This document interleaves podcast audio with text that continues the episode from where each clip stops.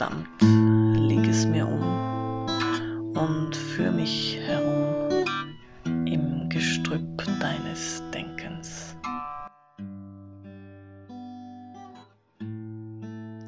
Herzlich willkommen mit diesen Worten von Sven Regener aus seinem Song Ofen aus Glas.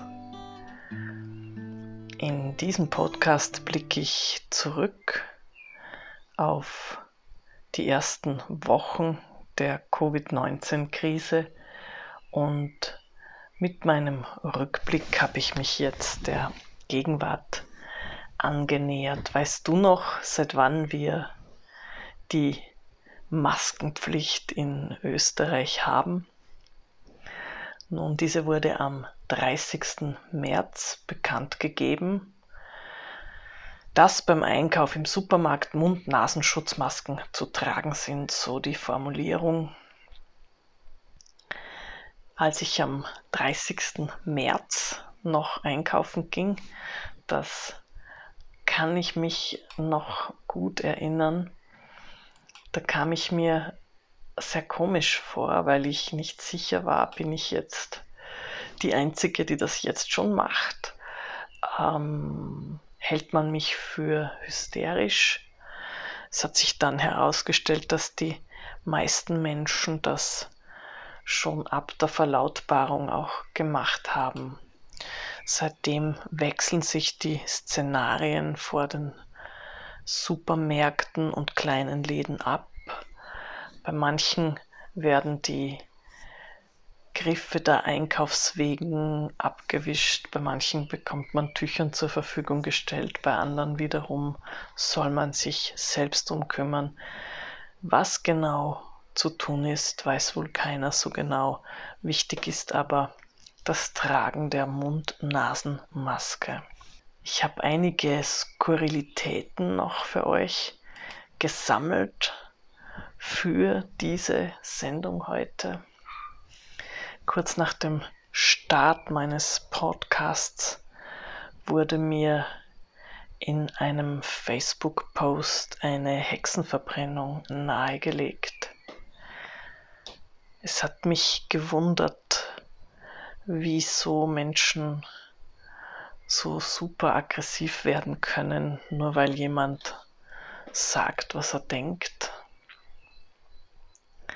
Ich habe dann kurz versucht, drüber nachzudenken, worum geht's mir eigentlich und soll ich das diesem Menschen persönlich schreiben? Mir geht's nicht darum, wie mittlerweile in vielen Foren gefordert wird, die ein oder andere Regierung abzumontieren. Und es geht mir auch nicht darum, Politikern vorzuwerfen, sie hätten alles falsch entschieden. Ich persönlich denke, wenn denn diese persönliche Meinung gefragt ist, dass in den ersten Wochen wohl niemand so genau wusste, was zu tun ist und dass darum auch sicher einige Entscheidungen, die überzogen waren, durchaus verzeihlich sind. Was nun sonderbar ist, es wird nicht um Verzeihung gebeten. Es wird vielmehr behauptet, das wäre alles gar nicht so schlimm gewesen. Und darum geht es mir. Mir geht es darum, aufmerksam zu bleiben,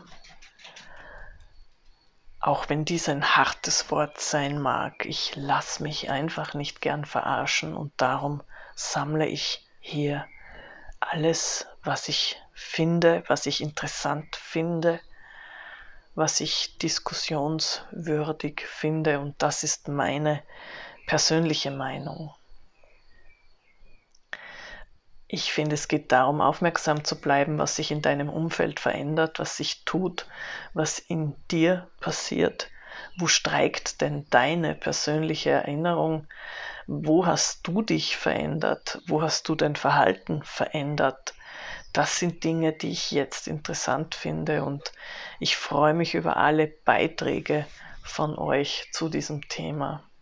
Ab wann darf man seine Meinung nicht mehr sagen, sondern wird bereits beim Zitieren einer anderen Meinung öffentlich angegriffen.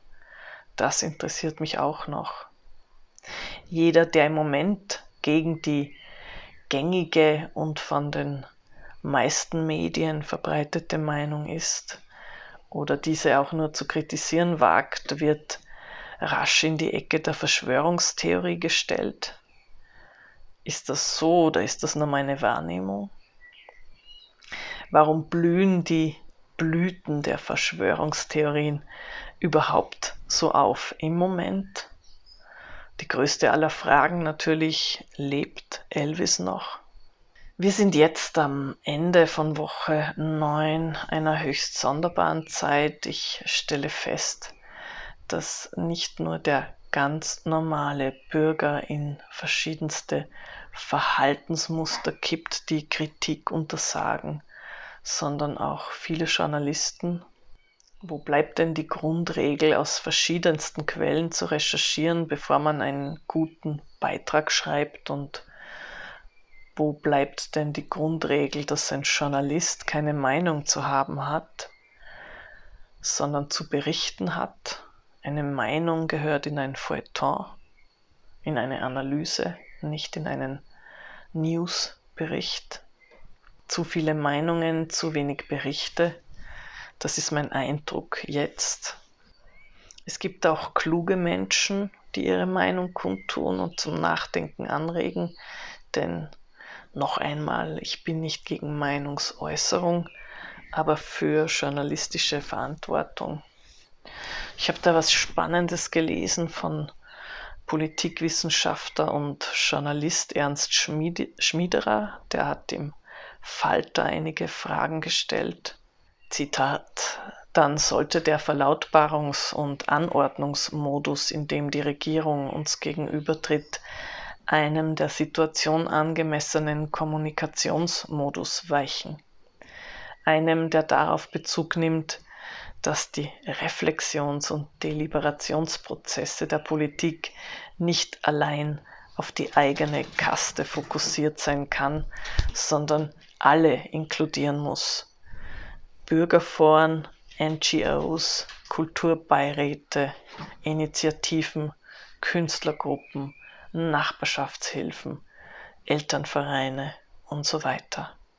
Und darum ging es eigentlich meiner Meinung nach jetzt, die Menschen wieder in die Politik zu holen und nicht zu agieren, als wäre unsere Demokratie eine Monarchie, in der einige wenige unhinterfragt entscheiden und agieren und jeder, der diese Entscheidungen in Frage stellt, als Verschwörungstheoretiker verurteilt wird.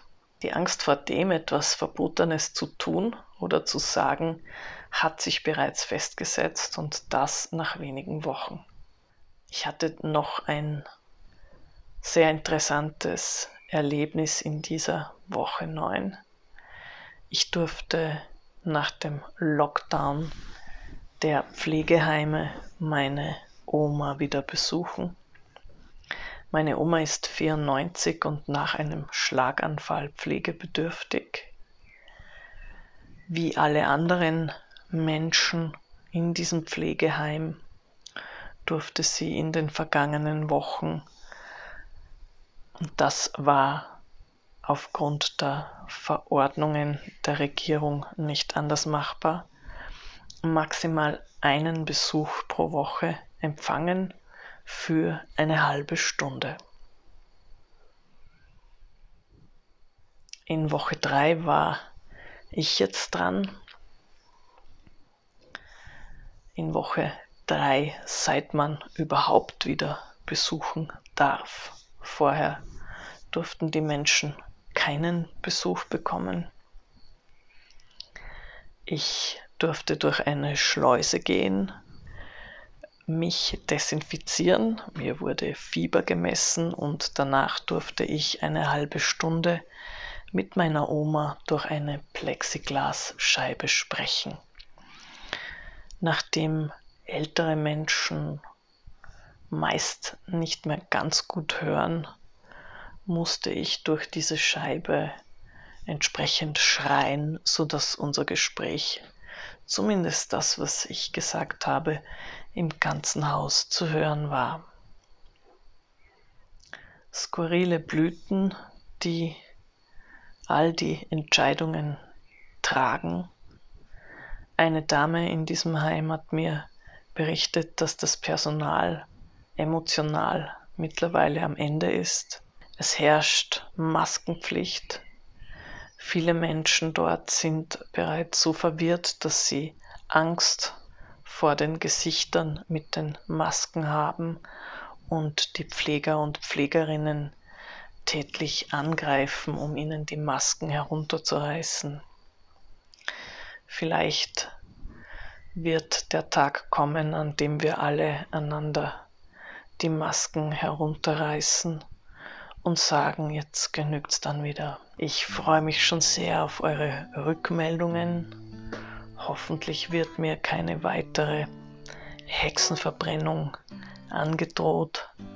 Und in diesem Sinne wünsche ich euch allen noch eine schöne Sonntagnacht. Bis bald.